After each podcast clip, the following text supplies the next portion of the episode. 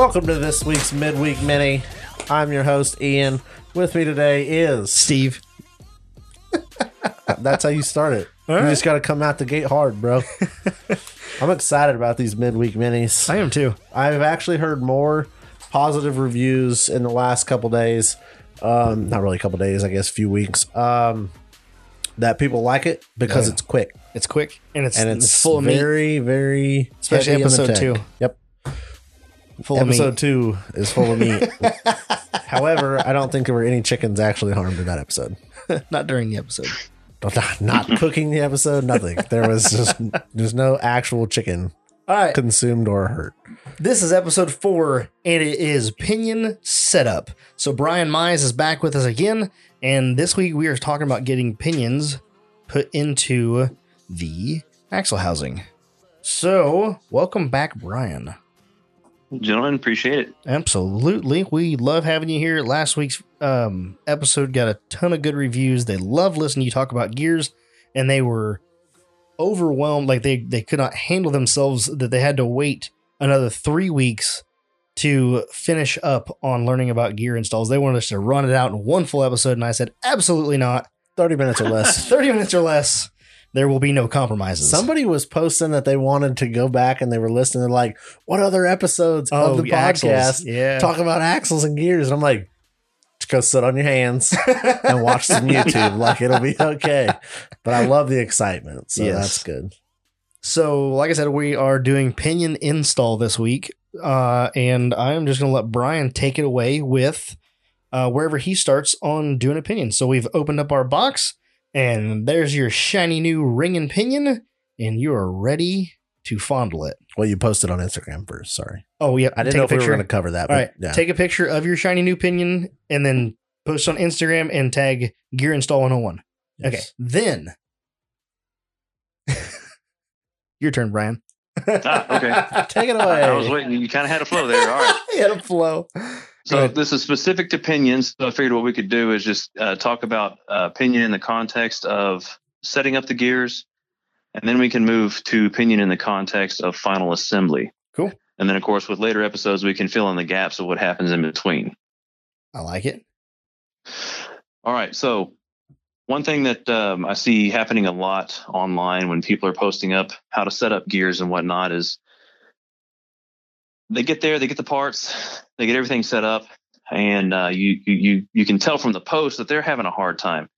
And come to find out, the one thing that sometimes gets missed is having a decent set of setup bearings. There are actually people that will go and for every move they make, they are pressing on and pressing off a bearing, which I was fortunate enough when I started this to have some material that said, hey, stop and make some setup bearings because your life will be just so much easier when you do it.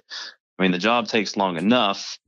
Let's not try and make it harder than it needs to be. So, setup bearings basically can be made from the old pinion bearings that you're removing from the axle when you're setting up the new gear set. What I like to do is either you can use a, a carbide rasp or sanding bit, a three quarter inch stone that you can buy at Home Depot. Mm-hmm. I set it up in a drill press.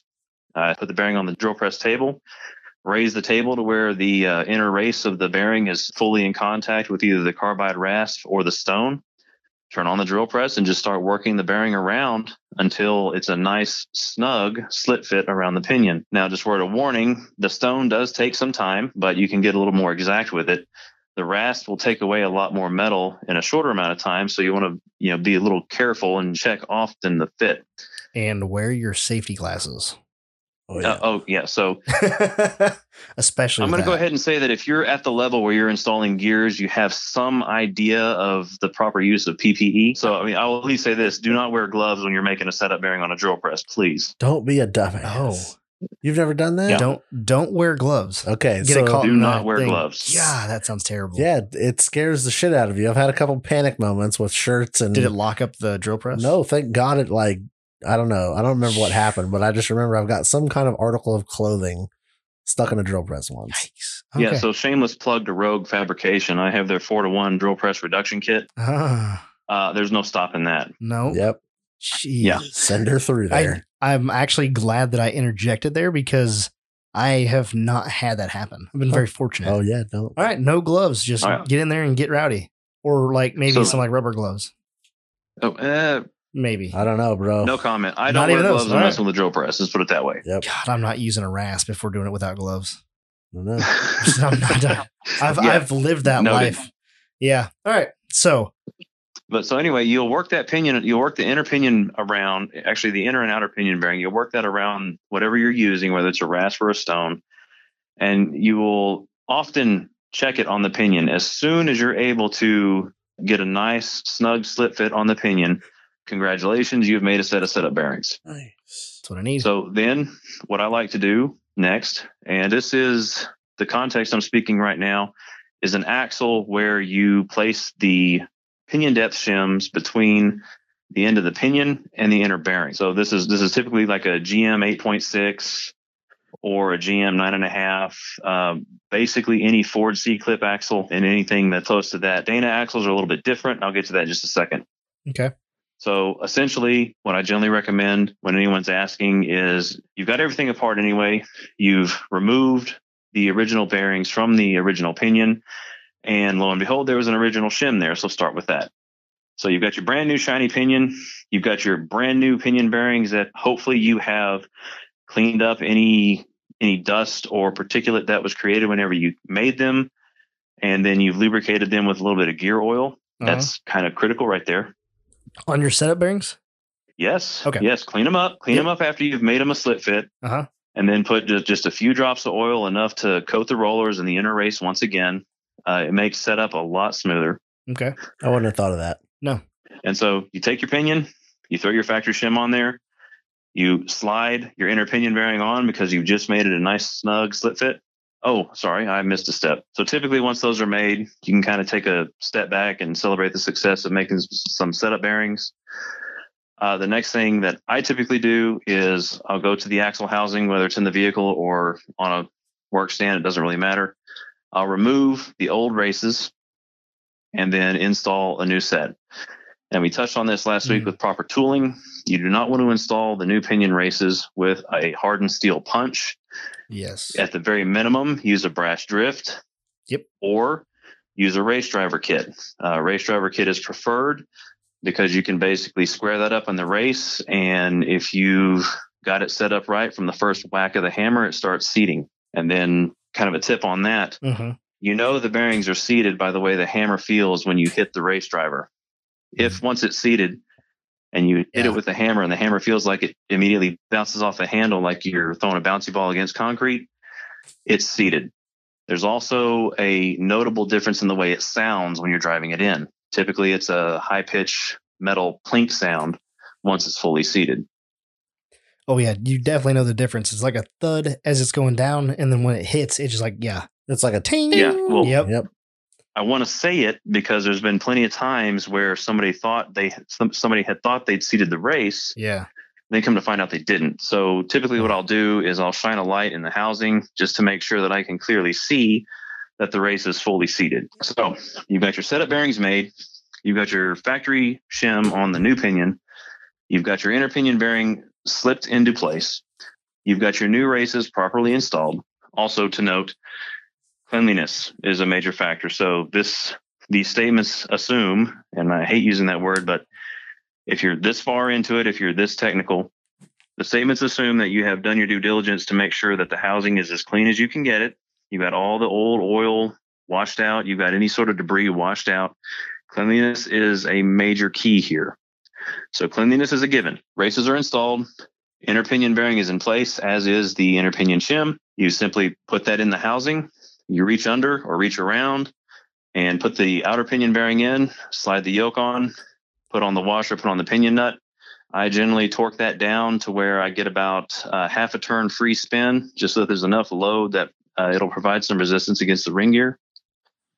And then once that's all in place, I'll proceed with going through the the typical setup, which is the many iterations you have to do, changing pinion depth shims, adjusting backlash, and what have you. There's kind of a lot right there. Any any questions right there? Or did it, So- uh, did it follow well? You said you put the new races in, and you get the setup bearings on it with the original shim, and that shim was for depth. Yes. Okay. Pinion depth. And then you put it all together, and you put it in there, and you put a little bit of load. You put just enough torque on the pinion nut to provide enough load so that it doesn't free spin, but it has just a little bit of, you know, a half a turn when you like try to flick it. Yeah, I mean, if you if you try Yeah. to spin that by hand, if you Mhm. get if you get about a half turn or After- maybe yeah. a little bit less, I would say you have good preload on that pinion for running a pattern. Okay, and so you It- you haven't installed any preload shims? No, not for setup. Okay. Okay. No, so so right, right now we're just talking about what you do with the pinion whenever you're setting up the ring gear. Okay, Whenever cool. you're setting up the gear set. Yep.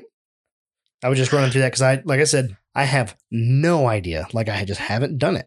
So that's good to know. Right. That's something I didn't know. I thought you had to set preload. I thought you just like, you know, we're throwing it in there and we're getting the preload and everything set before we even do it. So Nope, Cool. it's just uh, you're you're reusing the old pinion nut. Um, those are typically deformed thread style lock nuts, and they still have they typically still have enough bite they'll hold for setup purposes. And of course, like mentioned, um, there should be a little bit of oil on the bearings. Right. Um, do not use setup bearings dry. You definitely want to have them lubricated with the same oil that you're going to be filling that diff with when you're done. cool. Okay, and so like mentioned, you'll go through your iterations to set up the the ring and pinion, um, as mentioned, either through any write ups that I may have provided or advice on the the group, Mm-hmm. and um, that's basically how you handle the pinion for setup.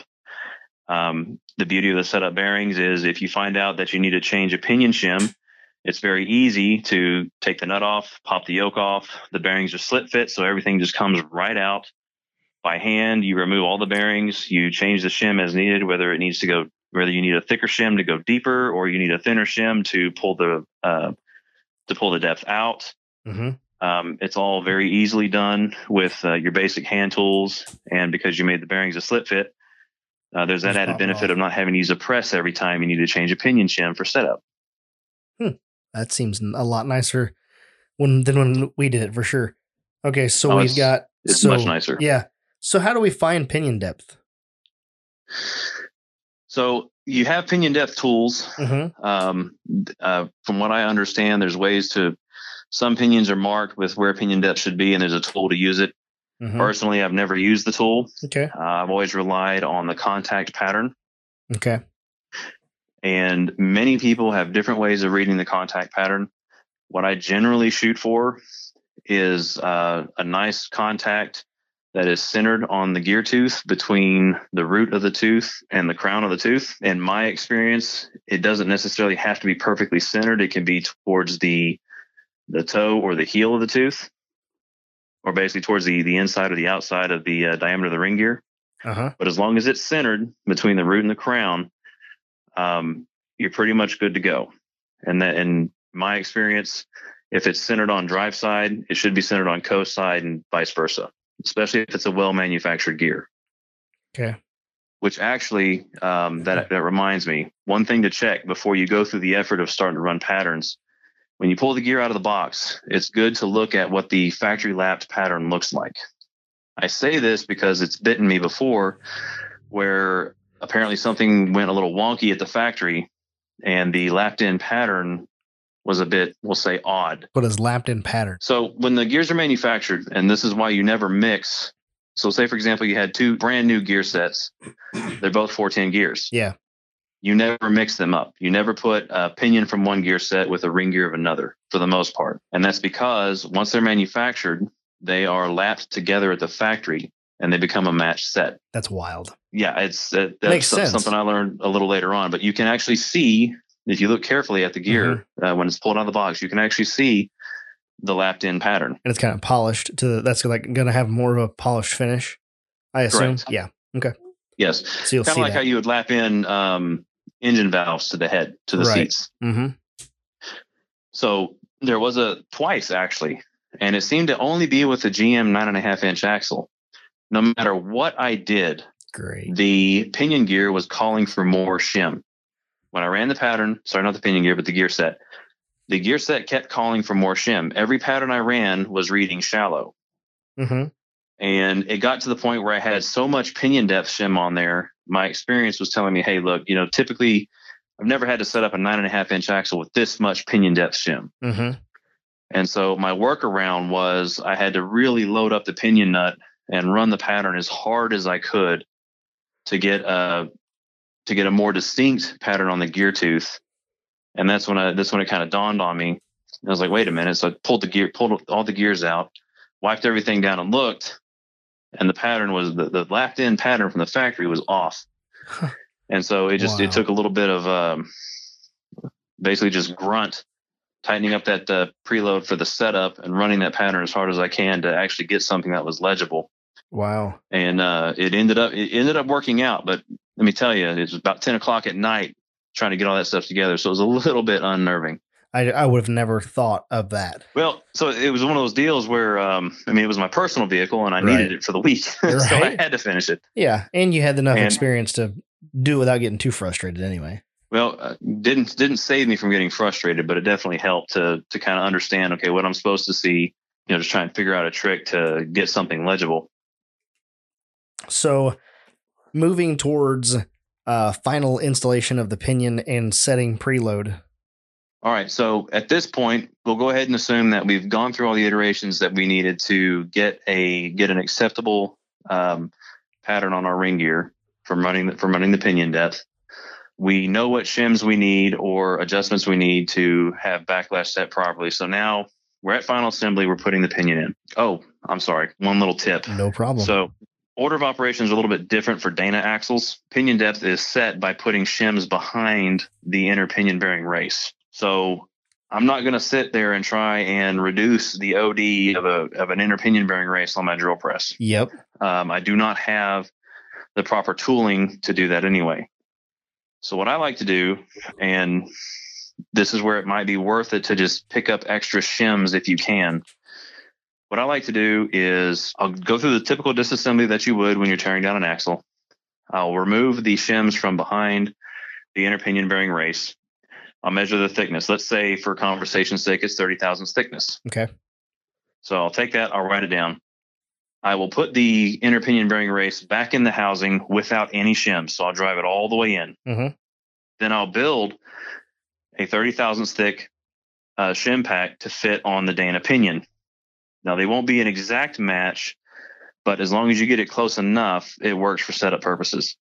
And then of course you would go and create the pinion bearings the same way you would for a for an axle design that uses shims between the inner pinion and the pinion head. You go through the setup, and once you land on the pinion depth shims you need, that's when you would remove the inner pinion bearing race. You would build a shim pack that is equal to the thickness of the setup shim pack that you used between the inner, inner pinion bearing and the pinion head on the Dana pinion and install it that way. I said pinion a lot. Did that make sense? Uh, sort of. I'm I'm trying to follow you. Obviously, a little bit harder in audio than in visual for me, anyhow. Right. But uh, this is exactly what I struggled with on the Dana 44 when we set it up, and this is why I think that the gearing failed because we used the pinion shims in behind the race. I think that's right. Whatever it was, Yeah. the shims we Yes. used behind the race made it almost impossible to slide the sh- the pinion in and out, and it was unbelievably annoying. All right. So, okay, you were gearing a Dana 44, right? Yes. All right. Well, so let's put it in the context of that axle. So, Yep. you yourself, you were in the garage, you knocked out that inner pinion race, and you had a bunch of shims behind it, right? Yep. I right. assume Uh, it's been four years ago, but yes, I'm assuming that there were in, they were in there. Okay. Well, I would hope with as much frustration as it caused you, Let's you'd remember it well. it was All right. So, Uh-huh. so you, you've got that. You've knocked out the inner pinion bearing Yep. race. You've got the shims that were behind that race. okay. Okay. So the very next thing you do is you take all those shims, make sure you got them all, hmm keep them together, set them aside, reinstall that race. With no shims. No shims. Yep. All right. So you've reinstalled that race. You know, you you you did it till you you you drove it in until the hammer bounced off the race driver punch. It Uh-huh. made the the distinct sound that it was seated. So you know you're good there. Right. So you go over to that shim pack that you removed from behind that pinion bearing and measure it. Let's say it measured 30 thousandths. Okay. Okay. So record that number, write it down on a piece of cardboard with a Sharpie, what have you. Right. And now you're going to put 30 thousandths shims between the pinion head and that inner bearing. Correct. Okay. And let, let's stop right here and just make it known that that is not Dana design. There Okay. are no shims between the inner pinion bearing and the pinion head on a Dana axle. Okay. This is strictly for setup purposes. Okay. So for setup, you've got your setup bearings. You would build a shim pack to fit the Dana pinion, and you would put it on the pinion, and then you would put your inner pinion bearing on. So those shims, those setup shims, are between the inner pinion bearing and the pinion head. Right. And then you would go through your setup process with that setup until it's time for final assembly. Okay. So let's say that through all the iterations, all the crying and beer drinking, you landed on say 35 thousandths. Uh huh. All right. Okay. So then what you would do on final assembly, when you're putting in your brand new inner pinion bearing race, Mm-hmm. you would build a shim pack at 35 thousandths and install that behind your inner pinion bearing race. And then when you put your pinion together, you just you would do it per Dana design. You would press the inner pinion bearing on all the way with no shims behind it Okay. onto the pinion. So the key concept here, to s- shorten it up, I guess, Go ahead. is you're putting those shim that thirty thousandths pack in, but you're not putting it under the race, so you don't you have to remove out that race in and every out time. thirteen times. Mm-hmm. Right. It keeps you from having to make a setup race as opposed to a setup bearing. It's That's easier to open up an ID Mm-hmm. than it is to decrease an OD. Yep. So that that's it's basically that. Yeah, Mhm. I think that So- simplifies it as fast as you can because that's what I mean. That's what I kind of came to. I was like, oh, it's literally just a setup on the front side, so you don't have to pull that race in down. Right. So we've put the 35 thousandths under our new race, and now we've installed this into the housing, and that sets our pinion depth, Yes. but not our preload. Not the preload. Okay. So now we've got the new bearings installed on our pinion, and we've got our uh, shims in the right place depending on what axle you're using. And now we're going to do preload. How do we set preload on non Dana axles? Okay. So we'll just assume that you mean crush sleeve. Okay. Okay. So one thing to note when you're setting pinion, when you're setting the pinion bearing preload with a crush sleeve axle or with an axle that is a Dana axle, you're going to have to have the oil seal installed. I want to mention this little tip because it's bitten me before. So the the pinion seals, they're they're just your your simple lip seal. It's got a garter spring on the ID on the inside of the seal.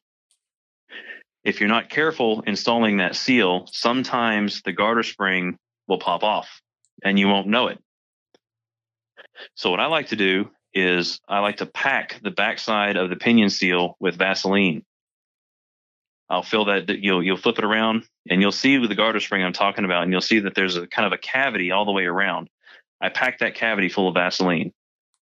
And what that does is the, the kind of the, the shocks that that seal sees when you're driving it in and whenever you're trying to manipulate the pinion to get it in, the Vaseline helps to hold that garter spring in place and it makes it harder for it to pop off. That's good to know because I'm pretty sure we definitely knocked that ring, that spring off more than once in installing the pinion. I've had it happen to me. so, you know, I'll, I'll, I'll pull the pinion nut, I'll move the, I'll remove the yoke, and I can see the garter spring just kind of chilling out on the pinion. you're like, damn it. yeah, I mean, it's it's, it's frustrating. Right, It's you don't have to frustrating. So, okay. So, So- we've got that. Right, got that packed full of Vaseline and we've got it put into the housing and now the pinion Yes. is in there. so first things first, you will put the crush sleeve on the pinion. You will insert the pinion into the housing and uh, hold it in place as best you can. Uh, with your free hand, you'll reach around, you'll place the yoke on there on the as much of the pinion that's sticking out. A lot of times you're able to put the yoke on, put the pinion nut washer on, and engage the pinion nut maybe two or three threads, but not fully. And then you would carefully uh, tighten the pinion nut to draw the pinion in. So the outer pinion bearing is going to be a little bit of an interference fit. It's not going to slide all the way on.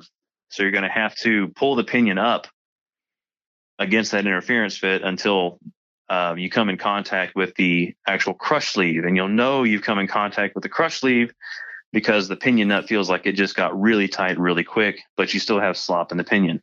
From there, if you've got a really strong impact gun, you can controlled, and that's the key controlled, Mm-hmm. start tightening that pinion nut until you start feeling the axial play in the pinion go away. Okay. A little bit at a time then? Or do you like you're you're kind of moving it? So fortunately, I've got a, a pretty hefty air compressor, and a lot of times I'm able to just uh, take care of the crush sleeve with my impact gun. So it's fairly loose to start, and I'll start hammering on that thing. And uh, of course, I'll, I'll hammer on it. I'll stop. I'll check axial play. If it's clear that it's loose, I'll keep going. At the instant you no longer have axial play, you're in a situation where the crush sleeve is crushed enough to where the bearings are in contact with the race. It's at this point you want to be very, very careful what you're doing. Okay. Because if you overcrush the crush sleeve, the only way to fix that correctly is to remove everything, put a new crush sleeve on, and start over. Ugh. Sounds terrible. Done it. that's why that's why uh, install kits with crush sleeves come with two. wow. Okay. So once once you've gotten it to the snugged up point where you no longer have play in the pinion, um, do you then check your preload with your uh, dial, not your dial style, but like um, bar Your- type, Your bar your tor- style. yeah, your- yep. Torque yeah, wrench. it'll it'll either be your bar style torque Yeah. wrench, uh, inch inch pound. That's the key, inch pound. Yep. It'll be your bar style inch pound torque wrench, or it'll be a dial style inch pound torque wrench that does not And click. what's the number we're looking for? it depends on the axle. Okay. Uh, But it'll say in the instructions. So, Mhm. what's It'll that? say in the okay, so instructions. um, the axle I tend to gear the most because um, at least down here in Houston, you have a pretty pretty decent street truck scene. Uh, I do a lot of GM 8.6 rear ends. Yep. So uh, typical preload range for those is 14 to 19 inch pounds. Okay. So we're gonna. So yep, you're uh, gonna- with that, go ahead. I was just gonna say you're gonna continue to use the impact to tighten that up until you get to that number, with hopefully not going so at it. that point, at that point, you can use the impact. Mm-hmm. Um, if you are, if this is your first gear set, I would recommend not doing that. okay. um, only because with if you're using an impact, there's a little bit of a finesse that goes with it. You kind of have to, I guess, know your impact well enough to be able to understand the controlled blast that it would need to tighten the pinion nut, but not overcrush the sleeve. Yeah, because from Right. my experience, it changes quickly. Once you get once It very once you started crushing very that, quickly. it's I mean It it's up crazy because we used a ratchet and a bar um to turn it and it would i mean we'd move it i don't know maybe an eighth of a turn Really? Li- and it was i mean it's not it doesn't take much to move it Okay. Oh yeah, I mean it's it's not uncommon for me to look for any kind of mark on the socket Yeah. and just kind of visually line it up with some reference point, maybe like a, a ear and a, an ear of the yoke. hmm and I'll just watch how much whatever it is on that socket moves in relation to the reference point that I picked on the yoke. Because, like you said, it increases quickly. So, whether it's uh, finesse with a, a breaker bar or a long ratchet, or with controlled blast from your impact, you want to slowly bring that pinion nut down to where you're you got the the preload within spec.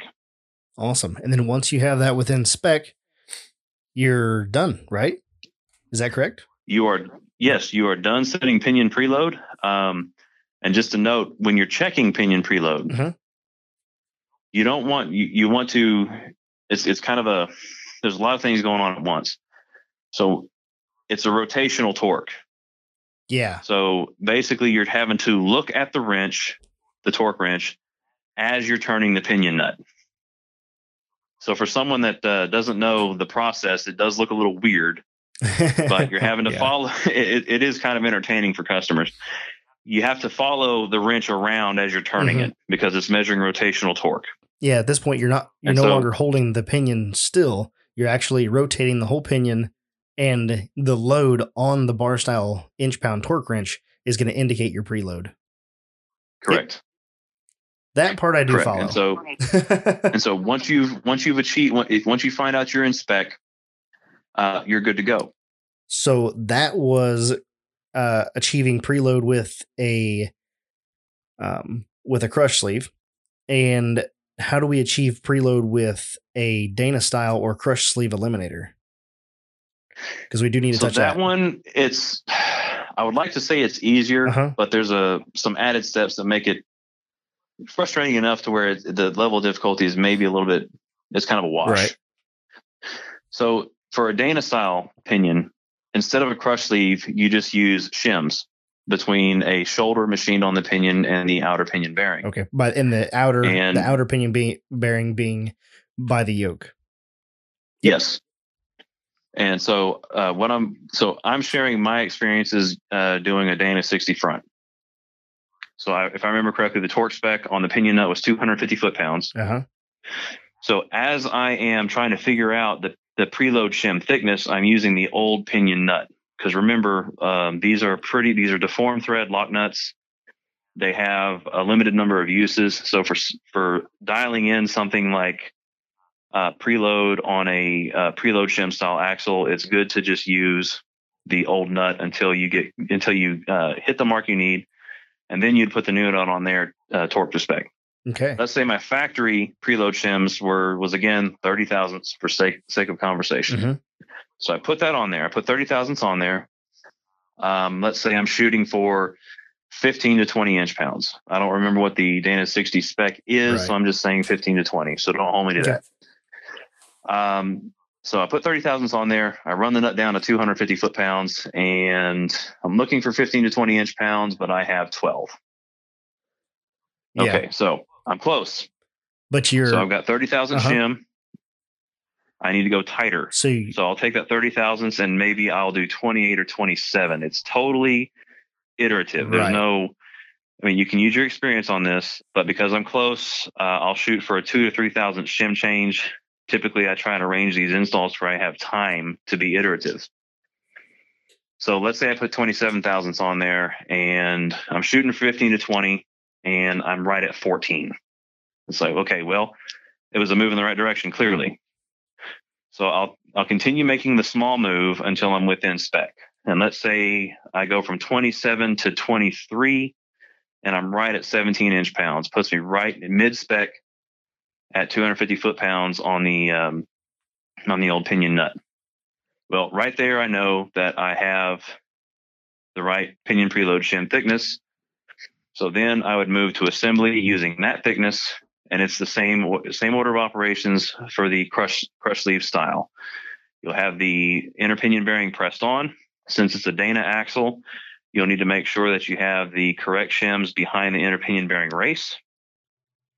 Uh, go ahead and pack the pinion seal with Vaseline. That's just a recommendation.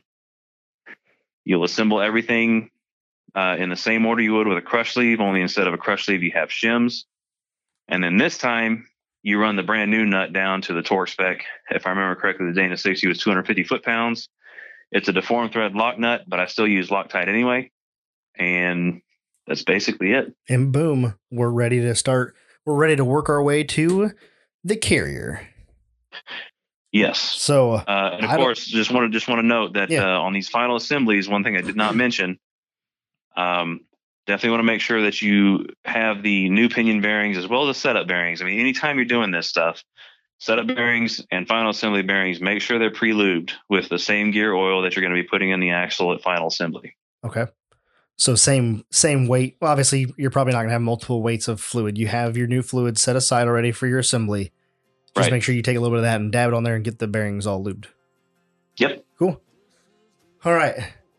We have run a little bit long. So if you guys want to go ahead and get in contact with us and sh- send us your address, we'll go ahead and ship your money to you Yeah. that you paid for this. Whatever you paid, we'll give it back to you. It's money back guarantee, so we're Yep. gonna send it back to you.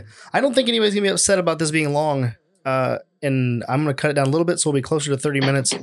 But I will say, actually, after listening to you just explain that, I now understand everything that I did wrong on my Dana 44, and now I'm a little bit excited to put together my next axle. Yes. And you- as mentioned, you know, you can always ask questions on the on the On the Facebook group, Gear Yeah. Install 101. But I Uh, didn't. very helpful crew there. Yeah, but I didn't have anywhere to start. Like I literally didn't Right. have a jumping off point. So I'm like, how do you know what questions to ask when you you're not even there? You know what I mean? Now Touche. you- And so now, you know. yeah, now listening to that, I have in my head walked through everything that it takes to do that, and now I now I have a much better understanding of why you do what you do and how you do it. So, cool. where can we find this group at, Brian? So just go to Facebook, search your groups, Gear Install 101. I mean, just you know, simple as can be. It should pop up, and then Is uh, a- request to join. One thing that I stress: make sure you answer the questions when you're joining. Ugh. If you do not answer the questions, your invite will not be accepted. I feel you there, brother. Amen. I got 30 people just, they're like 30 some people just chilling in purgatory right now, wait, waiting to get into the group. I'm like, oh, you answer them questions. I'll let you right on in here. Don't even have to. It automatically It- yeah, lets yeah, you in. Exactly. Uh, And uh, one thing, one thing I do want to stress is everything I've shared. It's based off my experience and what people have told me. This is not absolute. There are other Right. ways to do this and do it correctly. These are just the ways that I use. this isn't, So uh, Yeah. just in case anyone out there in internet land is like, "Oh, this guy's a crock," it's like, well, these ways work for me, right? Exactly. and they've worked for many other people as well. It's Just somewhat you know, putting that out there in case we got some Karens wanting to attack. if you, uh, if you guys want to attack somebody, uh, send it to a different email. We have a tech support Right. group for that. Just going over to the Jack Standards and tell somebody. Um, all right, cool. So that completes episode four. Thank you everyone for joining us. If you want to go check out www.totaloffroadpodcast.com, that's our website. You can also find us at Total Off Road Podcast on Facebook and Total underscore offroad underscore podcast on Instagram. Hope you guys enjoyed this episode, and we will catch you on the trail.